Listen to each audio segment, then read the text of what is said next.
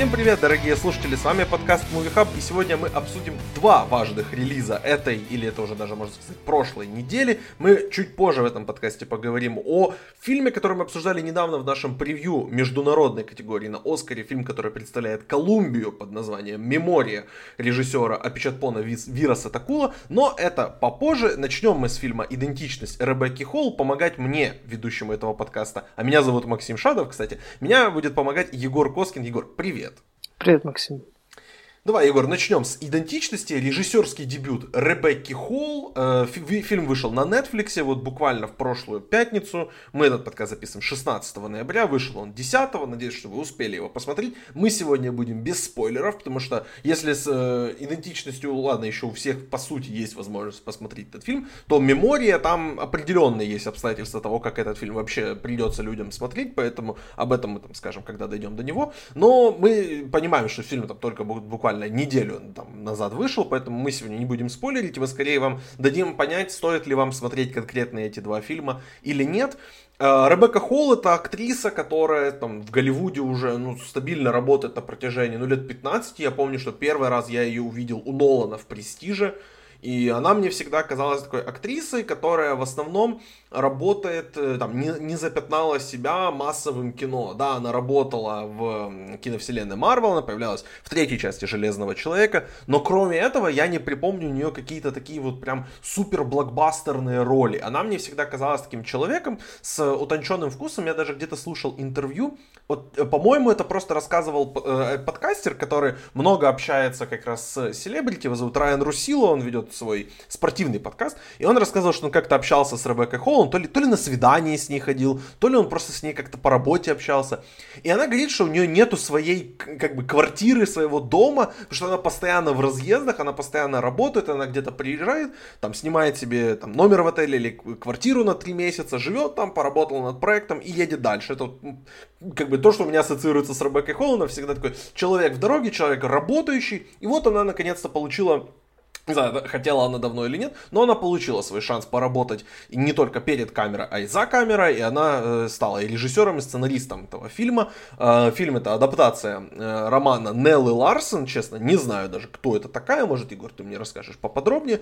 Фильм черно-белый, снят в формате 4 на 3, рассказывает историю двух подруг, которые много общались в детстве и в школьные годы, но потом их пути разошлись. Это действие происходит, по-моему, в 20-е или в 30 20-е годы в Америке, по-моему, в 20-е годы все-таки в Америке, э, в Нью-Йорке конкретно. И вот они встречаются уже, уже в взрослом возрасте, случайно там встречаются в ресторане, и э, как, героиня Тесса Томпсон, которая здесь исполняет главную роль, понимает, что ее подруга, героиня Рут Неги, она выдает себя за белую женщину. Обе эти актрисы, они темнокожие, э, и вот она тоже, Тесса Томпсон, выходя в люди, иногда тоже выдает себя за белую женщину, но Рут Нега, она прям живет идентичностью белой женщины. Она замужем за расистом, которого играет Александр Скарсгард. Человеку, мне кажется, нужно сменить агента, потому что его сейчас просто тайпкастят в роли просто худших людей в мире.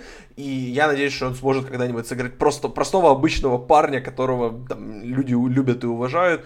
И вот э, на этом, собственно, основывается драма и конфликт фильма. Этот фильм как бы подается о том, что он о расе и о том, как мы воспринимаем людей разной расы и как люди могут себя выдавать за, за того, кем они не являются. Но о чем он действительно мы поговорим чуть поподробнее сейчас. Егор, первый же вопрос тебе сразу. Как тебе этот фильм? Тебе он понравился, не понравился? Если понравился, то что в нем тебе понравилось?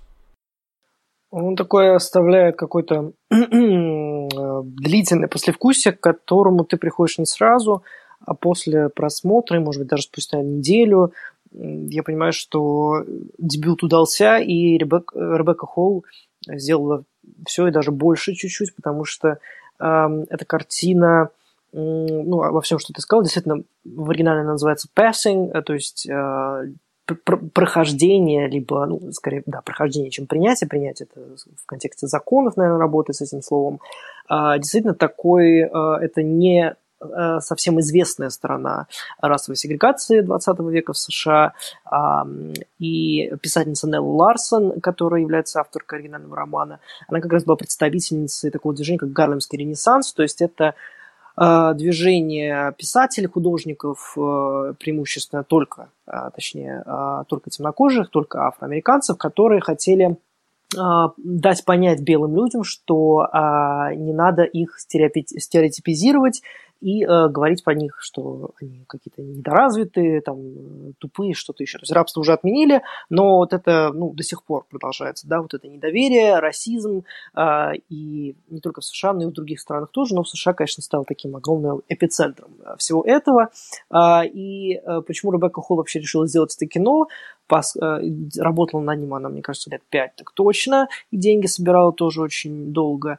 А, так вот, Ребекка Холл приступила к созданию этого фильма, потому что ее мама а, является тоже а, ну, скорее темнокожей, ну, такого, наверное, светлого оттенка, и она хотела ее историю, как тоже женщина, которая то ли сама, ну, как бы меняла, да, сознательно вот эту идентичность на белую женщину, а, то ли могла бы это сделать, но не сделала. Она решила эту историю поставить в центр а, вот этой картины, то есть таким образом почтить ее а, жизнь, ее творчество. Ее мать была оперной певицей, которая, по-моему, до сих пор жива, если не ошибаюсь.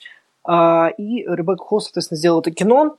Как-то, наверное, отчасти правильно сказал, это действительно не только кино о э, бедственном положении э, темнокожих людей, которое было и тогда, и сейчас продолжается. Но, наверное, это еще и история о, о вот этой внутренней конфликтности, зависти, о каких-то смешанных чувствах, которые возникают при знакомстве с человеком, которого ты вроде как бы давно знаешь, а, но который предстает перед тобой спустя много лет, и ты понимаешь, что это человек, который живет уже совершенно другой жизнью, гораздо более успешной, чем ты, а, и в тебе это вызывает какие-то совершенно противоречивые бурные эмоции. И а, ну, наверное, да, на этом я так скромно остановлюсь, чтобы не забегать вперед, но э, только добавлю, что Тесса Томпсон, героиня Тесса Томпсон, Айрин э, Редфилд или Рини, как ее зовут в фильме, она тоже э, прибегает вот к этой смене идентичности. То есть она не просто э, так увидела, да, героиню Рут Неги и поняла, что вот, оказывается, она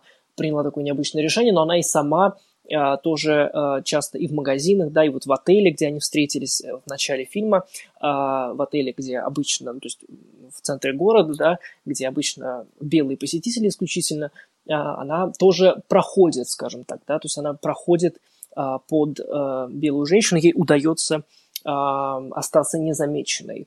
И, конечно, вот это тоже одна из первых сцен, где муж э, э, героини Рутнеги, Александр Скарз, который играет, э, начинает смеяться после слов о том, что он просто ненавидит темнокожих и убил бы каждого, грубо говоря. И они смеются вместе с ним, чтобы не выдавать себя. Это была тоже одна из таких самых электризующих сцен в этом фильме, который много в себе таит, и раскрывается не сразу. И мне понравилась вот эта вот его такая медленная заряженность, то есть такое медленное раскрытие, которое, опять же, оставляет после себя много вопросов, и эти вопросы возникают как у героинь, так и у зрителей. И мне кажется, это очень удачная работа, а, особенно для дебюта. Мне кажется, Ребекка Холл прям молодец в этом плане. Я вот так скажу, потому что я немножечко с тобой не соглашусь в плане того, насколько это успешный дебют. Я просто считаю, что если бы это был четвертый фильм Ребекки Холл, он был бы просто в 10 раз лучше. И мне кажется, что Ребекка Холл это человек, я по крайней мере надеюсь, у которой будет длинная карьера в Голливуде, не только как у актрисы, а еще как у режиссерки, у сценаристки. Я надеюсь, что просто у нее получится, и насколько я понимаю, этот фильм получил довольно положительные рецензии, он будет участвовать в наградном сезоне, как минимум. Рутнега будет э, в гонке за лучшую, наверное, лучшую женскую роль или на, или на во втором плане? Во втором плане, да, во втором. Вот, она во втором плане будет идти, в принципе, справедливо, здесь четко есть разделение, что Тесса Том Томпсон здесь в каждом кадре, а Рут Нега все-таки появляется и пропадает из фильма. Но у меня возникли вопросы в первую очередь к сценарию, потому что мне кажется, что с режиссерской точки зрения Ребекка, Ребекка Холл выжила из своего же сценария, ну просто максимум. Но тут вопросы к, э, к сценарию у меня возникли в плане того, ну, ну во-первых, хорошо, давай так, давай возьмем про кастинг поговорим. Потому что и Тесса Томпсон, и Рут Нега, и Андре Холланд, и э, Билл Кэмп, и Александр Скарсгар прекрасные актеры, у меня нет вопросов к их талантам.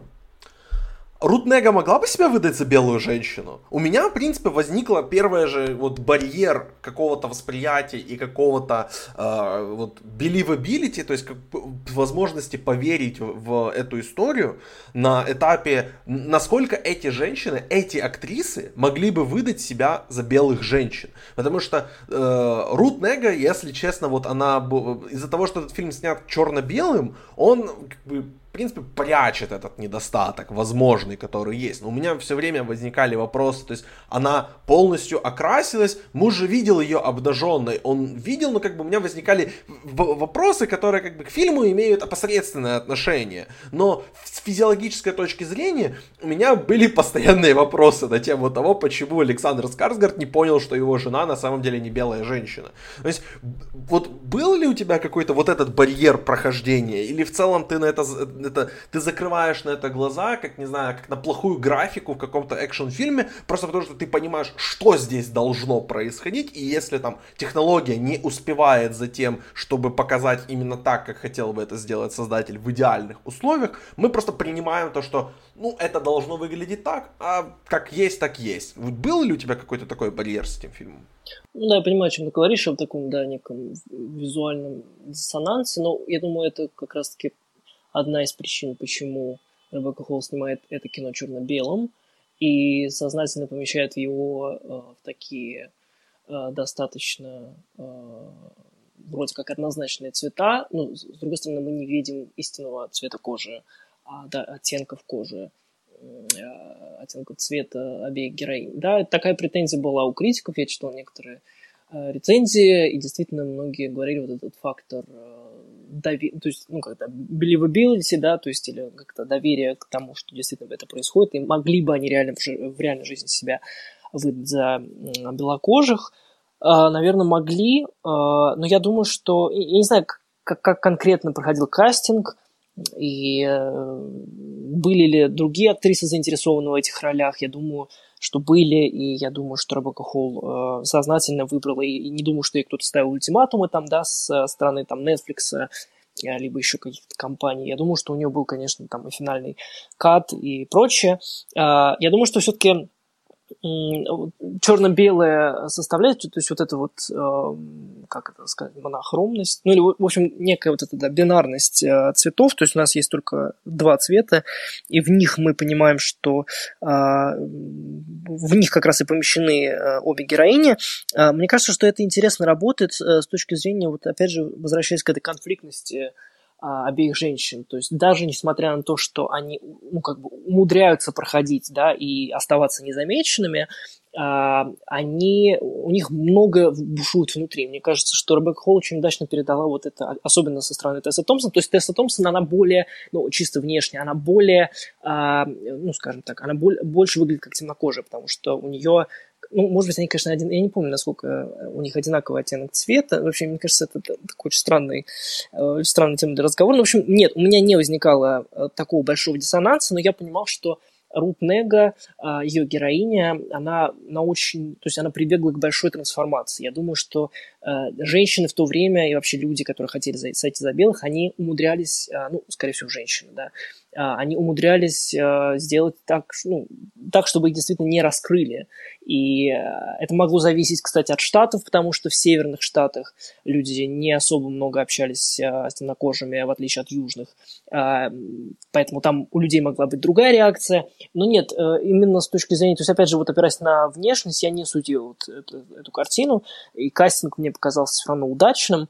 А, меня больше интересовало то, что происходит у них внутри и э, то, как они обе по-разному а, пришли к э, тем событиям, которые описаны в фильме, для меня оказалось более важным, более насущным и, как э, оказалось, более драматич, драматически реализованнее, чем какие-то внешние факторы. Поэтому нет, я думаю, что здесь именно что работает вот это вот сознательное помещение в, во-первых, формат кадра, да, 4 на 3 и э, два цвета только, которые э, здесь представлены, поэтому Ребекка Холлс знал, на что шла, скажем так, поэтому мне кажется, что обе актрисы справились прекрасно, и я бы не судил их прям, ну, как бы, вот, вот этот фактор э, доверия именно по отношению к их э, цвету кожи, я бы не ставил его прям в, во главу угла. Ну, может быть, это просто как бы вещь, которая, ну, ты, ты смотришь, и тебе говорят, что ты должен во что-то поверить. Ну, такая претензия была, да, да. Я при, приходится с, с этим как бы столкнуться, веришь ли ты в это. У меня вот к, к тебе э, такой еще вопрос будет, эм, потому что, боже, я, что я хотел спросить-то, господи. Я только что... Боже, была, была мысль только что сбился с мысли. Ну, в общем, я тогда поговорю в целом о том, что мне здесь нравится, потому что я думаю, что э, по э, Томпсон и Неги вопросы были как раз... Это не, не... А, о, все, я вспомнил, о чем хотел сказать, как раз в контексте того, что я говорил. Считаешь ли ты, что Ребекка Холл это правильный человек, которому стоит экранизировать и снимать эту историю? Я уже как бы упоминал ее бэкграунд. Э, мне кажется, что, ну, она и сама, то есть у нее, получается, есть э, и афроамериканские корни, и а, корни даже, по-моему, коренных американцев. А, у ее матери были, соответственно, и они тоже передались. А, мне кажется, что а, это, ну, это интересный, конечно, вопрос. А, но, опять же, в ее роду была такая история, да, и я думаю, что описание этой истории – оно оправдано. И я не думаю, что здесь стоит отменять Ребекку Холл за то, что она посмеливалась, а точнее, да, посмела а, рассказывать историю, которая ей якобы не принадлежит. Нет, это все-таки э, человек, э, довольно значимый в ее жизни, это ее мать. И, э, ну, в общем, об этом, наверное, стоит как бы почитать больше. Я только знаю, что она была оперной певицей, что она действительно вроде как тоже, ну, не прибегал, конечно, этому, к этому процессу, потому что выросла гораздо позже, и вообще, по-моему, была в Англии, да, ну, она и Ребекка Холл из Англии, и ее мать тоже, поэтому думаю, что есть все-таки основания верить, что Ребекка Холл может снимать такие истории. Вот. Но, опять же, это, как сказать, Знаешь, это не то, что меня сильно волнует, меня просто волнует, интересно, какой будет дискурс вокруг этого фильма, когда ну, речь... Э, пока только думаю, положительный, сейчас... да. Да, но сейчас я думаю, что о нем вот говорят так, но когда э, речь зайдет о наградах, я думаю, этот фильм будут рассматривать вот под увеличительным стеклом, и возникли, ну, а возникнут кто, как, хорошо, вопрос. Как, как, ну, с, э, по этой логике, если рассуждать, как, кто должен тогда снимать? То есть у нас же нет уже такого а, процесса проц... Ну, нет, а вот Дюверней, э, если у нее в роду были такие истории, то, наверное, да. Ну, не прямо, что обязательно такие истории, но, но она... история двух афроамериканских женщин.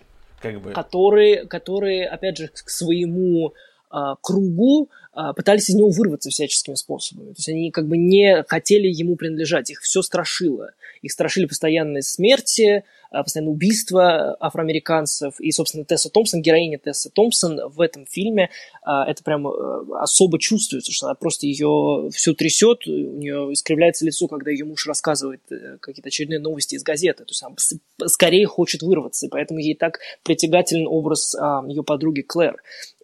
И мне кажется, что Ава Дюверне, ее, как бы, ну, если ее конкретно брать, да, то есть она рассказывает историю тех людей, которые, которые в этом процессе не участвовали. То есть они гордо все равно, несмотря на угрозы, прямые реальные угрозы, э, несмотря на миллионы умерших, да, в результате там и, и, и рабство, и вот этого, ну, грубо говоря, геноцида, когда человека просто убивали, потому что он другого цвета кожи, она уверенно рассказывает эти истории, да, или в тюремной реформе, например, да, ее документалка 13 тоже как бы э, видно, что это ее беспокоит, и она решилась на это. Тем более, что большинство невинно осужденных остаются до сих пор афроамериканцами. Есть какая-то особая статистика, я сейчас, к сожалению, не смогу сказать, какая конкретно. Здесь же вот этот процесс пассинга, да, он, а, он был очень э, необычным. Он был, а, то есть, по сути, это предательство собственного народа в угоду себе. Да, то есть вот это такая рокировка, что мы, э, ну, они, эти женщины, да, а, они сознательно пытались уйти от своего круга, и даже на вот этих танцах, куда приходят, э, есть сцена в фильме «Идентичность», когда э, и Тесса Томпсон и Рут Нега оказываются на вечеринке, где и темнокожие, и некоторые там, да, белые присутствуют. И вроде так всем весело, да, но сама героиня Тесса Томпсон, она, например, не танцует, потому что она считает себя выше этого. Точно так же она реагирует, когда ей муж зачитывает эти сводки о том, кого убили. Поэтому, мне кажется, Ребекка Холл, э, опять же, исходя из того, что у нее была некая такая похожая история, возможно, возможно, это ее просто заинтересовало, мне кажется, это то есть это нетипичная история. Я думаю, что здесь вот рамки размыты. И как конкретно судить, кто может, а кто нет, это не тот немного случай. То есть, э, думаю, что если бы, например, сериал «Подземная железная дорога» снял не Барри Дженкинс, а, например, Ари Астер, да, тогда бы мы говорили уже в, друг, в другом каком-то контексте. То есть это было бы более понятно, и мы бы знали, как здесь оперировать. Ну, или те, кто живет там, э, знали бы это. А здесь же нет, здесь же вот этот очень зыбкий такой процесс, очень, опять же, э, о нем мало известно, да, и вот это вот движение Гарлемского ренессанса, и вот этот роман Нелл Ларсон, ты даже не слышал, как и я до этого, да, а, но это была какая-то очень нишевая история, поэтому кто конкретно может ее рассказать, тут э, надо думать, но я считаю, что Ребекка Холл имела тоже на это право. Опять же, исходя из того, что ее мать а, является а, тоже ну, темнокожей, может быть, чуть светлее, чем остальные, но все равно она, у нее есть и афроамериканские корни, по-моему, и э, корни э, коренных американцев. Ну, в общем, как-то так путано, но мне не кажется это проблемой. И я не видел, опять же, в дискурсе, то есть в рецензиях критиков, начиная с Санденса, где, э, Санденса, где фильм участвовал, э, я не видел этой проблемы они не описывали ее и не ну, говорили, что она, да, не говорили, что она очень какая-то опасная и ее надо скорее исправлять. Поэтому Ребекка Холл здесь как-то вы, Давай поговорим о, о главном, как мне кажется, победителе этого фильма, тот человек, которого, ну, я не думаю, что мы его увидим все-таки в финальной Оскаровской гонке, но было бы прикольно, если бы он туда попал. Это человек по имени, наверное, вы первый раз сейчас услышите это имя, потому что я сам только что его увидел первый раз. Это Эдуард Грау, это оператор да. этого фильма, да. потому что фильм выглядит превосходно он просто выглядит как конфетка. Я не знаю, это заслуга Ребекки Холл или это заслуга, заслуга конкретно этого оператора, кто из них кого нашел и кто там кому, кем управлял и кем советовал, и э, кто ответственен за то, насколько классно этот фильм выглядит. Но вот сочетание черно-белого формата и 4 на 3 делает просто каждый кадр, особенно я не буду спойлерить концовку этого фильма, э, но финальный кадр, mm-hmm. он ну, ну, ну, это просто произведение искусства. Это прям, прям, прям вышка. Я надеюсь увидеть Грау, конечно же, в Оскаровской гонке. Сомневаюсь, что он туда дойдет, просто потому что Netflix будет концентрироваться, мне кажется, на ну, проме э, Рутнеги, а не на операторской категории. Ну и потому что у него, скорее всего, будет просто большая конкуренция. Но я бы отметил как раз его, потому что фильм выглядит, при всей там моих претензиях там, к сценарию фильма, о которых я еще, надеюсь, успею сказать, э, с визуальной точки зрения и с точки зрения того, как Ребекка Холл использует э, своих актеров, то, что она наконец-то, наконец-то Андре Холланд показывает хороший перформанс, но не в говне, потому что, ну, последнее время его карьера просто покатилась куда-то непонятно куда. Сериал на Netflix «Водоворот» был ужасный, или, ну, там, The Eddie вообще, который называется. А, «Птица высокого полета» тоже, тоже это, это фильм Netflix, если я не ошибаюсь, да? Ну, это фильм Содерберга, да. Ну да, тоже он, ну, он не очень, mm. там, он до этого был как раз таки у Авы Дюверней в «Изломе времени», тоже фильм не очень, ну вот наконец он попадает, ну, в более-менее приличное кино, я бы даже сказал, хорошее кино, просто которое, к которому, возможно, я отношусь чуть холоднее, чем Э, чем большинство там, критиков и зрителей, которые его посмотрели. Что бы ты хотел еще отметить, о чем мы не поговорили, вот так завершая нашу дискуссию по поводу этого фильма, о ком или о чем стоит сказать, и чтобы там люди, которые думают, смотреть этот фильм или нет, там, могли окончательно для себя решить, стоит или нет. Ну, он, этот фильм очень э, иногда скромный, иногда действительно недописанный, во многом потому, что роман оригинальный там многое происходило в голове главной героини, то есть она от ее лица велся монолог, и ну, войс-овером это переделывать было бы странно. И хорошо, что осталась некая недосказанность, и, возможно, она несколько такая смятая, какая-то не совсем а, допеченная, грубо говоря, но а, мне в этом фильме понравилась его лаконичность, возможно, некая такая некоторая камерность, академичность, но видно, что это амбициозный проект. Мне он пьесу напомнил. У тебя не было такое а, ощущение? Думаю, да, она действительно во многом такая клаустрофобичная, много закрытых пространств, особенно к концу фильма, и вот эта игра зеркал, которую Эду Грау, оператора там и «Одинокого мужчины», и «Погребенного заживо», а, в этом фильме представляет, она мне, да, она какую некую пьесу напомнила, и, конечно, обязательно в конце должно что-то выстрелить, да, как завещал Антон Павлович Чехов, вот, и тут есть такая некая. Да, ну, я думаю, что э, Ребекке Холл было так удобнее, и она, наверное... Мы просто не читали оригинальный а, роман, и мы не можем судить о том, насколько сложен первоисточник. И вот ну, я знаю только, что там много какого-то вот этого внутреннего монолога, и как его представить на экране, это тоже довольно сложно. Ей удалось в чем-то, в чем-то не удалось, сценарно, но мне кажется, это все равно очень удачная работа. Повторюсь, она э, оставляет много вопросов, но в них интересно разбираться. Разбираться интересно также и в истории этого процесса, а, в истории этого перехода. А, поэтому да, я думаю, что это, это подающая надежды работа. И девушка, которая подает надежды, так тоже можно сказать про Ребекку Холл.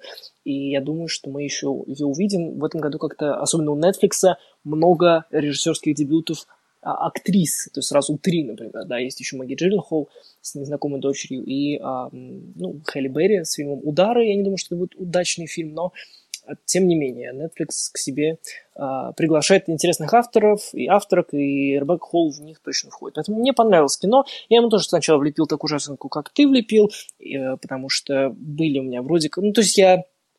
Мне хотелось большего какого-то, может быть, даже эффекта, больше какой-то драмы, но оказывается, даже в конце этого фильма мы получаем очень интересное и очень многотрактовочное событие, о котором не стоит говорить из-за спойлеров, но которое, до которого стоит дойти. И он очень довольно короткий, объ... ну, такой э, компактный, по-моему, сейчас 30 всего идет, а, поэтому да, это удачная работа. Я думаю, что ну, особенно, да, особенно да. Эду Грау, который меня поразил. Эду Грау, оператор, это просто вышка.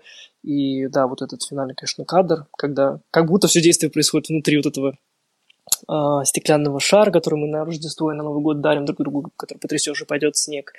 Э, очень интересное визуальное решение. И да.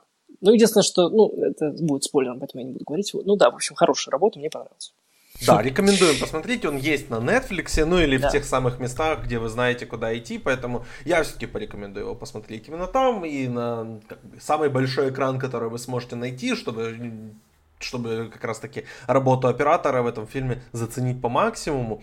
Теперь пойдем к фильму, который я даже не знаю, как его описывать. Это фильм «Память» или «Мемория». Я буду его называть «Мемория», ребят. Просто потому что «Память» — это очень генеричное слово, «Мемория» — очень красивое слово. И просто я так решил. Значит, это э, фильм режиссера Апичатпона Вирасатакула. Э, человек, имя которого вы, наверное, если не попытаетесь запомнить, то не запомните никогда. Человек, который неоднократно получал приз в Каннах. И человек, который э, очень, очень такой заслуженный э, дар инди-дарлинг, назовем его так. Его очень любят в мире, он очень любит э, э, как бы говорить с людьми, он просит его запомнить просто как Джо, поэтому, возможно, мы его так и будем называть. Мы в подкасте с Олегом еще очень-очень давно, еще когда этот подкаст назывался подкаст Максима Шадова, мы обсуждали фильм «Дядюшка Бунми», который помнит свои прошлые жизни очень интересный experience. Я вот похоже испытал в прошлом году, когда смотрел э, «Женщина, которая убежала», в плане того, что я не знал, что так можно снимать кино. И э, человек из Таиланда, который приехал в Колумбию снимать фильм о Колумбии на испанском в большинстве языке. Я думаю, что процентов 30 этого фильма на английском. В, основ... в остальном он либо без диалога, либо на испанском снят. Э, Тильда Свинтон здесь в главной роли. И вот если в случае идентичности я могу четко объяснить, о чем этот фильм, мне сложно сказать, о чем мемория, потому что я реально вот после того, как закончил его смотреть, я пошел на Википедию, я иногда люблю там зайти в раздел сюжет и просто почитать, что пишут люди. Там сейчас нету полного как бы разбора сюжета, что происходит, там просто есть э, маленькое вот такое как описание, как вот на кинопоиске, это буквально 2-3 предложения. В общем, вкратце. Тильда Свинтон играет женщину, которая приезжает в Колумбию, потому что в Колумбии живет ее сестра, и ее сестра попадает в больницу, и она приезжает, э, чтобы ухаживать за ней, и по приезду в э, Колумбию она начинает слышать очень резкий звук. Очень резкий звук, такой звук удара. Я не знал, что будет этот звук, поэтому приготовьтесь, пожалуйста, потому что первый раз, когда я э, этот звук рандомно звучит в самом-самом начале фильма, у меня просто чуть из, из рук не выпал пакет M&M's, который, который я ел, чтобы не уснуть во время этого фильма. Но и дальше происходят очень странные, порой необъяснимые, порой между собой не особо связанные вещи, которые, они как бы, у них есть завершение, но я не уверен, что оно у них есть. И вот после того, как я попытался, вот последние несколько минут попытался объяснить, о чем этот фильм, я могу только сказать, что э, «Мемория» — это один из лучших фильмов этого года. И я уверен, что вы его не увидите нигде близко даже к наградному сезону. Потому что если мы говорили, что «Титан» это может быть слишком странное кино для Академии, то «Мемория» тем более. Э, для контекста просто, у господина Джо Виростакула, у него э, сколько? Семь номинаций на, э, на премию Каннского кинофестиваля в, раз, в разных категориях, и, по-моему, у него ноль номинаций на Оскар. Чтобы вы понимали просто, какого стиля и, и какую аудиторию привлекает к своим фильмам режиссер. И что самое важное стоит сказать, мы это, по-моему, не обсуждали в подкасте, мы это обсуждали как-то так, за кулисами, назовем это так. Но, по-моему, этого фильма не будет полноценного, ну, по крайней мере, сейчас компания Неон и господин Вирус Атакул заявляют, что у него не будет полноценного цифрового релиза, что он будет просто как музейный экспонат все время в кинотеатрах. В общем, я долго говорил, как бы ходил вокруг да около, вроде рассказал о чем, свои как-то впечатления очень кратко уложил в то, что это один из моих любимых фильмов года. Ну давай, Егор, э, слово тебе. Э, расскажи о том, как ты пытался не уснуть на этом фильме, потому что всем придется пытаться не уснуть на этом фильме. Это одна из черт э, фильммейкинга э, Версатакула. Как тебе мемория? Что можешь о ней сказать? Ну, я думаю, такое кино ну, оно действительно, да, не, не наградное, но оно идеально подходит под термин международное или там интернациональное, потому что действительно и режиссер из Таиланда, и действие происходит в Латинской Америке, а, и героиня британка, а, и это очень хорошо описывает сам фильм, потому что фильм о вот этой коллективности, о вот этом каком-то, ну, скорее всего, да, коллективном бессознательном трудно, наверное, да, особенно нам, которые очень любят полагаться на сюжеты, да, там, дальше читать источники. Но здесь, конечно, как мне кажется, да, помимо того, что стоит не уснуть, ну, я более привыкший, потому что я сделал это на других фильмах Вира Светакула, э, менее был я подготовленным, ну, и там время дня и ночи было не совсем соответствующим. Поэтому здесь я был более-менее, как бы, приготовлен к тому, что увижу. Ну, именно с точки зрения пейсинга, да, то есть э, размеренности картины, ее хронометража. А, тем не менее, мне кажется, это самый, как, ну, что ни на есть понятный фильм версии Такула. В нем есть хотя бы некая заявка на сюжет, а, есть какой-то вот этот даже дух триллера, возможно, какой-то излишняя драматичность, ну и даже хоррора отчасти. Вот этот звук, он действительно потом остается надолго в памяти и может быть даже преследовать вас по ночам. А, опять же, да, как я сказал, это кино ощущений, это кино состояний, а, это трудно его охарактеризовать как-то, но это самое что ни на есть вот э, действительно музейный экспонат, какой-то визуальный experience, какая-то инсталляция, в которой многое может сначала быть непонятным, и есть множество моментов, которые затянуты, которые а, которые нас даже раздражают. Мы не понимаем, почему так долго человек просто спит, и там почему... Ну, и он действительно сознательно нас, а, режиссер, вводит в это состояние, чтобы потом абсолютно выбить почву из-под ног в финале а, и рассказать нам о том, что мы все связаны. И мне кажется, это очень важный посыл, особенно сейчас, а, в эпоху пандемии, когда мы все разобщены, а, когда, ну, грубо говоря, существует множество разделений там по, по, по самым разным признакам, но здесь, вот во вселенной Верситаку, нас объединяет а, и этот громкий звук, непонятно откуда доносящийся, и вот это ощущение в воздухе какой-то тревожности, и вот этот постоянный побег, и бессонница, которой страдает героиня Тильда Свинтон, потому что она не смыкает глаз с самого начала фильма, когда просыпается от этого звука и пытается выяснить его причину. А, в нем очень многое остается без ответа, и так должно быть, потому что кино это понимаешь на каком-то внутреннем уровне, на уровне вот коры головного мозга где-то там в задворках, либо наоборот ты не понимаешь его мозгом, ты понимаешь его чем-то, что идет изнутри тебя, можешь назвать это душой, сердцем. Вот второе это про меня. Вот а, я его мозгом вообще да. не понял этот и, фильм. И не нужно, наверное, потому что это, ну вот раз, мне тоже безумно понравилось это кино, но одно из лучших и, может быть, даже лучшее. Но, опять же, это все не важно, все эти рейтинги, все эти списки. Это действительно, это поток, и просто это, наверное, более более чистый поток, чем предыдущие работы Верситакула, для меня, по крайней мере. Вот. Но это такое же завораживающее, такое же гипнотизирующее кино, которое вы должны успеть посмотреть, пока оно не исчезло из кинотеатров. Не знаю, будет ли оно в России, будет ли на торрентах и прочих местах. По-моему, была у него а, российская премьера, вот да, 11 да, ноября он вышел. Он, ну, я, естественно, так его посмотрел а, в ну. кинотеатрах, да. Поэтому оно еще есть, если в вашем городе есть такая возможность, э, бегите, потому что действительно в США будет вот такая практика показа а, в одном кинотеатре, в одном штате на протяжении месяца. То есть, получается, вот 50 месяцев это кино будет в Штатах находиться, крутиться в одном кинотеатре. А, чтобы потом вот отправиться в какой-то вечный путь. А, и действительно его не планируют выпускать на официальных цифровых, носителях, но, опять же, для академиков скринеры всегда имеются. Не знаю, как они будут его рассматривать, будут ли вообще, но, опять же, это очень... Это вот а, кино, которое идеально подходит под понятие интернациональное, международное и прочее. То есть в этой категории оно имеет э, как бы право быть, и будь моя воля, оно и победил бы тоже. Ну, может быть, разделив с Титаном Как тоже да, таким вот. отдельным откровением. Можно, можно и сразу сжимая кулаки тоже, в принципе, на троих. Ну, да, ну то есть это э, абсолютная э, фантазия, это абсолютный...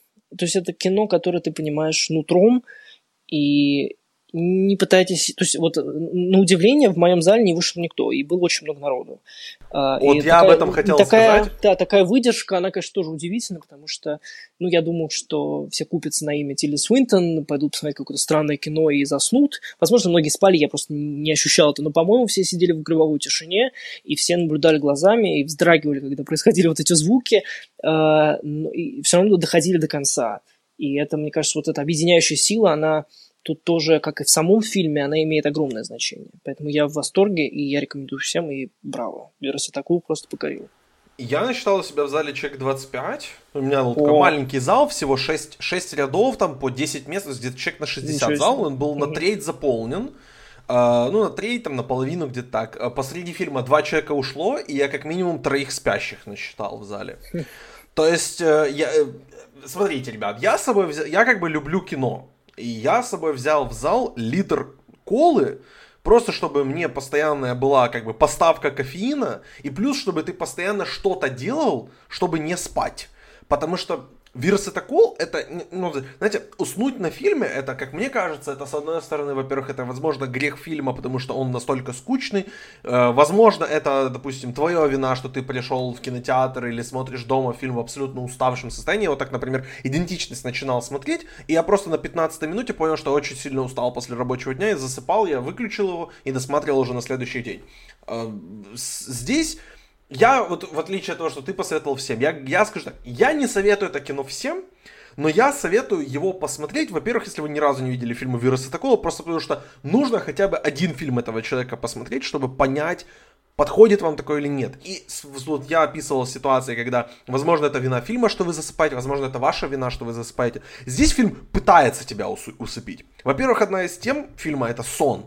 Потому что героиня Тильды Свинтон признается врачу, что она не может уснуть, и там в абсолютно угарнейшей сцене фильма врач ей говорит, поверьте просто в Бога, зачем вам эти таблетки для сна, просто, просто в Бога поверьте. И, и у нас реально в зале, ну, ну, половина людей так, типа, хихикнула. Э, это, ну, не знаю, задумал ли Вируса такого эту сцену серьезной или смешной. Я, ее, я на ней тоже так улыбнулся, потому что, ну, у меня такое восприятие всех этих религиозных тем. Но Вирусатакол реально пытается здесь вас усыпить. И поэтому, если вы уснули, ну, наверное, он победил. Но, с другой стороны, если вы не уснули, он вам рассказывает историю, которая по своей структуре и по своей хаотичности, и по своей абсолютно какой-то фантасмагоричности напоминает сон. То есть, э, я не вижу, там, да, плохо, если вы уснули, но ничего страшного, если честно. Потому что... Ну, нет, да, это какая-то стигматизация. Нет, да. я думаю, что это сознательно идет. Что Конечно. Элемент сна во всех его картинах присутствует. И есть еще фильм, в котором, ну, кроме «Дядюшка Бунми», есть э, его одна из ранних работ, называется «Благословенно ваш», где ну, половину фильма просто двое героев, они там нежатся на солнце и засыпают, то просыпаются, то засыпают опять, и вот вы с ними это делаете синхронно, поэтому это действительно мемория спустя вот многие годы, она тоже похожа на сон, и особенно в конце, э, естественно, мы не будем говорить, что происходит, но это действительно какой-то вот, ну, если так подумать, это набор То есть э, это такой тревожный сон, который то ли происходит с э, Тильди Свинтон, с ее героиней, э, то ли со всеми нами. Э, но это то, что в нем есть много, э, ну не то что с, ну, много смысла, да, и так далее, но это то, что заставляет искать ответы. Э, или наоборот оставлять их как-то в одиночестве и понимать его, опять же, вот каким-то внутренним состоянием. Но это действительно, да, это такая э, мечта-сон, фантасмагория, которую не всем будет комфортно смотреть. Но меня, меня фильм не усыпил, и, наверное, в этом вирусе такого немножко так облажался, потому что он думал, наверное, что он поместит нас всех э, в такой коллективный э, коллективный сон, как в каком-нибудь начале, да, все это было, а, ну, в начале Нолана, я имею в виду. Но нет, это было грандиозно. И мне кажется, это очень... Это кино своего времени, вот нашего сегодняшнего. И да, ну просто что я немножко контекста тоже придам вот этим, вот, вот э, я объясню одну сцену, она как бы из второй половины фильма, но это не спойлер, вообще понятие там заспойлерить этот фильм довольно как бы ну, невозможно, я считаю, потому что его даже, даже если рассказать, что конкретно происходит от сцены к сцене, все равно суть фильма не передастся как бы описанием там сюжета или происходящего в этом фильме. В этом фильме есть сцена, где героиня Тильды Суинтон просит э, партнера по сцене просто говорит, усни, то есть ложись спать. И он просто ложится на траву, он засыпает, мы смотрим, как она наблюдает за ним, что он засыпает. Камера не, то есть кадр не меняется. Статично мы смотрим просто, как этот человек спит. Он спит, он спит, он спит, он спит, он спит, он спит. Эта сцена продолжается минут 7, и он просыпается. Мы в этой сцене ничего не происходит. Она просто сидит, смотрит на спящего человека, и он просыпается, и после этого они начинают обсуждать, что как бы он видел, как он переживал этот сон и так далее. Там, не, не хочу все-таки вдаваться в детали. Ну, ну, есть... я, нет, сон это действительно маленькая смерть. И в этом да. плане Верситакул тоже подтверждает и расширяет вот эту тему тему нашей, э, нашего ухода во время сна. И действительно, что происходит с нами во время этого процесса, это тоже очень-очень любопытно. А, и мы не можем его трактовать никак однозначно. Мы можем лазить в какие-нибудь сонники, да, смотреть, что нам, ну, что нам приснилось и к чему бы это, но сам режиссер так не работает. Он э, вводит нас, да, искусственно ли, а, натурально в, это состояние, но делает он совершенно это каким-то великим образом. Ну, не знаю, как еще описать. В общем, да, мы, мы, мы только можем как-то вам, вас навести на, на мысль о том, что нужно посмотреть это кино. Вам решать, конечно, но это, это experience, громким словом сказать. Это реально experience, это mood. Вот это по-другому не назовешь. Да, и... да. После этого только спать. Вот отсыпа... да. такое состояние спячки вечной будет вас преследовать, да, и оно абсолютно логичное. Оно должно быть, и мы действительно нам хочется убежать вот от того, что происходит сегодня. Может быть, не в наших конкретно жизнях, вообще в мире, и Верстакул это прекрасно понимает и предлагает даже некое э, решение, как бы странно это не могло показаться. Ну, мне так почудилось. Вот. Но есть просто, да, совсем дикий момент в самом конце фильма, который воспринимаешь как что, нечто должное, как будто так и должно было произойти. Возможно, нам всем стоит уже покинуть те... А, так, так, так, так, подожди, подожди, подожди, сейчас, сейчас не давай без деталей. Ну, нет, давай без сам, деталей. Нет, я не говорю, я, я не говорю в детали, не даюсь деталей, я просто к тому, что действительно этот весь фильм, это такое намеренное э, покидание своего своей зоны комфорта. И то есть и героиня Свинтон мечется между двумя, между там несколькими состояниями. То она полуспит, то она там наблюдает за тем, как играют в университете какой-то ансамбль музыкальный, то за ней гонятся какие-то собаки, и, ну и так далее. Ну, то есть это действительно какой-то даже вот сон э, или картина Сальвадора Дали, которого тоже здесь упоминают. И, в, в принципе, сам фильм действует так же на себя. То есть это разобщенность некая, которая в то же время очень и очень Э, коллективно собрана, и она предста- предстает, предстает очень чем-то целым в конце. Цельным, логичным и понятным. Даже самые дикие моменты кажутся оправданными. В этом плане Верситакул просто как режиссер и как сценарист, сценарий тоже очень и смешной, и изобретательный, и прочее, поработал великолепно. Мне кажется, что это у меня его пока любимый фильм. «Дядюшка Бунин» мне даже так не понравился. Ну, возможно, я слишком рано его посмотрел, и мне надо его устроить некий пересмотр, но так работает Верситакул, и в этом плане, мне кажется, вот наравне с Линчем, э, в плане снов, сновидений, ну, ты, там, может быть, его не любишь особо, но я к тому, что они оба работают в этом жанре э, вот, сновидческом каком-то, где слишком много интерпретаций, слишком э, как будто мало всего происходит, но при этом происходит очень много и даже больше. И это действительно кино состояния. Мемория это, это мут, это спячка, много другое. Но это очень, как мне показалось, логичная спячка. Очень интересно на нее будет посмотреть. И интересно, как другие люди его оценят. Ну, кто-то будет говорить, что это просто артхаус, да, и тут не надо особо ничего понимать, это кино не для всех и прочее. Но мне кажется, оно как раз-таки для всех. И ну, я вот, этом... вот я не согласен. Потому нет, что а... я считаю, что не все люди готовы отправиться на это путешествие, понимаешь? Я понимаю, нет, возможно, я к тому, что нас, я не заставляю Возможно, у нас с тобой просто восприятие фразы для всех отличается. Ну, что... Да, но я как раз таки говорил о этом коллективном бессознательном, которое Верстакул тоже тут выворачивает. И, наверное, да, для всех не в том плане, что вы будете его смотреть в пятницу вечером, как какой-нибудь там боевик, да, как красное уведомление на Netflix, да, и, безусловно, так это не будет работать, но это кино о нас, скажем так, и про нас. Соответственно, мы каждый к нему на подсознательном уровне будем иметь доступ. А, и так же, как и все сны, которые в этом фильме связаны, и все люди их тоже чувствуют и понимают. То есть это, мне кажется, такая... Это интересная тема для разговора, для рассуждения о том, для всех ли кино, э, э, это кино, и все ли будут от него в восторге, естественно, нет. А, но, тем не менее, оно, это, высказывание очень широкое, и оно всеобъемлющее, скажем так. И Верстаков снимает его о всех людях абсолютно. Не только да. о какой-то отдельной женщине Джессике, да, или о, о тех, кто страдает от бессонницы, или о тех, кто любит смотреть его кино или артхаус какой-то. Я не считаю, что этот фильм странный. Я считаю, что он наоборот, он довольно доступный. Да, и да. он до, довольно как бы понятен для восприятия. Другое дело, что Больше, он бросает другие, да. зрителю вызов, который, да. я думаю, что просто не все готовы принять на себя. Например, вот я о чем хотел сказать конкретно, выделить одну сцену и одну деталь о фильме, в принципе, о том, как он снят. По поводу сцены. В фильме есть очень классная сцена в ресторане, где героиня да. Тильды Свинтон приходит, она уже видит, что ее там сестра поправилась, она сидит в ресторане, кушает со своим, по-моему, это ее муж, и их ребенок, и там Тильда Свинтон к ним присоединяется, они вчетвером сидят, она думает, что ей заказать, и она в этот момент там начинает э, вспоминать, что там какой-то врач, Тильда Свинтон говорит, так он же умер. Говорит, в смысле он умер? Ничего, он не умер. И там еще э, деталь какая-то есть, там, где она, э, по-моему, она забывает, что... В общем, она о чем-то забывает, и ты смотришь, вот как будто ты это реально во сне. Ты думал, что кто-то кто умер, но потому что тебе это приснилось, или тебе это причудилось, и о том, что ты просто что-то забыл, потому что ты думал, опять же... Ну, люди даже, в ее, да. ее самой жизни люди даже пропадают, и да. как, ну, не, не совсем пропадают в итоге.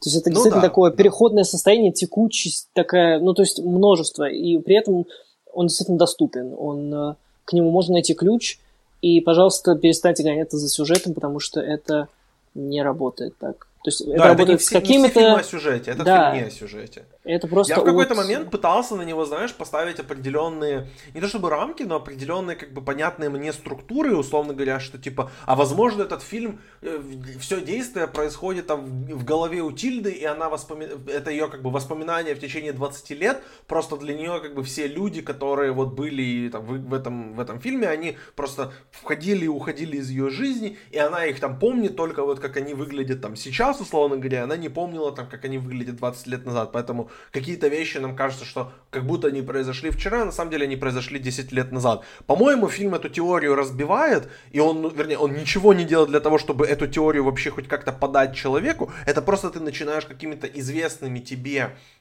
концепциями попытаться пос- поставить их на фильм, который даже не пытается в них нырять. А то, о чем вот я хотел сказать с точки зрения фильммейкинга, что этот фильм делает, очень много в этом фильме длинных сцен, длинных планов, то есть там могут быть некоторые сцены, там могут быть диалоги, это может быть просто статичный кадр, фильм открывается просто, по-моему, трехминутной сценой, когда мы смотрим за, ну, просто комната, темнота, ночь, э, и спящий Тильда Свинтон первый раз слышит вот этот удар эта сцена, ней ничего не происходит, она длится около трех минут, и как бы таких сцен по всему фильму ну, просто множество. Там, когда она общается с вот с этим э, мужчиной у реки, тоже там она, они сидят там сначала, по-моему, минут пять они говорят беспрерывно, потом еще камера сменяет план где-то минуты на две, потом мы опять пять, пять или там может даже еще дольше сидим, просто смотрим, как они между собой ведут диалог.